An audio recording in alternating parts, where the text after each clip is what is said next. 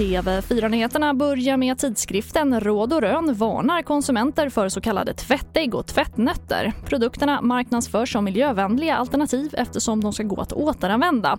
Men Råd och Röns tester visar att de inte tvättar rent och därför blir mindre miljövänliga. Jag tycker det här är riktigt illa på flera olika nivåer.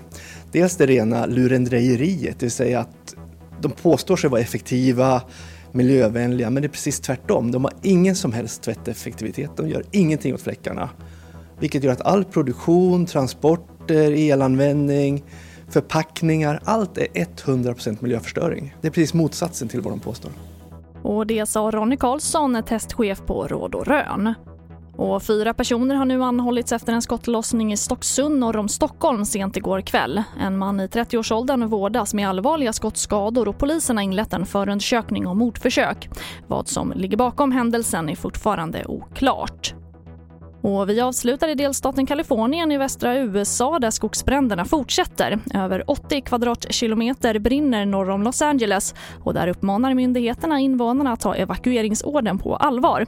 Och president Joe Biden har utlyst katastrofläge i norra Kalifornien. Och det var det senaste med TV4 Nyheterna. Jag heter Charlotte Hemgren.